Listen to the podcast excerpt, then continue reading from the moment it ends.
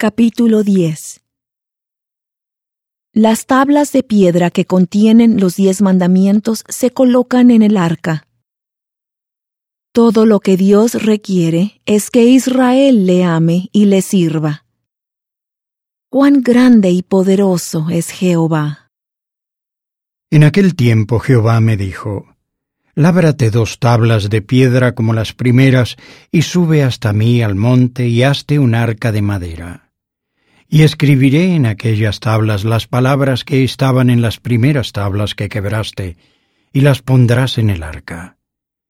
E hice un arca de madera de acacia, y labré dos tablas de piedra como las primeras, y subí al monte con las dos tablas en mi mano y escribió en las tablas, conforme a la primera escritura, los diez mandamientos que Jehová os había hablado en el monte de en medio del fuego el día de la asamblea, y me las entregó Jehová. Y me volví y descendí del monte, y puse las tablas en el arca que había hecho, y allí están como Jehová me mandó. Después partieron los hijos de Israel de Beerot bene Jaacán a Moserá Allí murió Aarón y allí fue sepultado, y en su lugar su hijo Eleazar sirvió como sacerdote. De allí partieron a Gudgoda, y de Gudgoda a Jotbata, tierra de arroyos de aguas.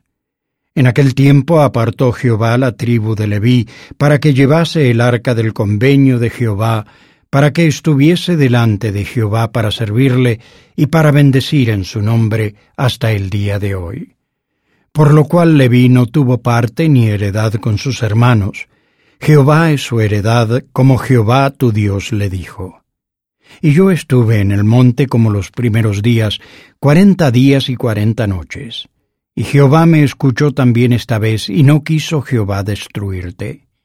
Y me dijo Jehová, Levántate, ve y marcha delante del pueblo, para que entren y posean la tierra que juré a sus padres que les había de dar.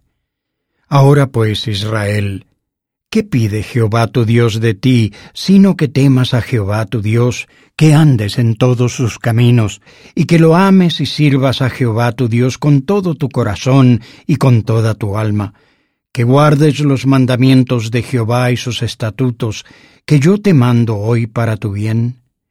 He aquí de Jehová tu Dios son los cielos y los cielos de los cielos, la tierra y todas las cosas que hay en ella pero solamente de tus padres se agradó Jehová para amarlos, y escogió su descendencia después de ellos a vosotros, de entre todos los pueblos como en este día. Circuncidad pues el prepucio de vuestro corazón, y no endurezcáis más vuestra cerviz.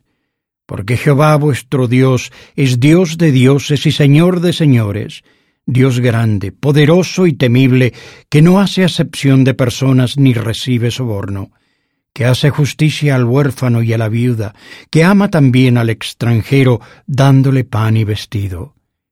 Amaréis pues al extranjero, porque extranjeros fuisteis vosotros en la tierra de Egipto. A Jehová tu Dios temerás, a Él servirás, a Él te aferrarás y por su nombre jurarás. Él es tu alabanza y Él es tu Dios, que ha hecho contigo estas cosas grandes y terribles que tus ojos han visto. Con setenta almas descendieron tus padres a Egipto, y ahora Jehová te ha hecho tan numeroso como las estrellas del cielo.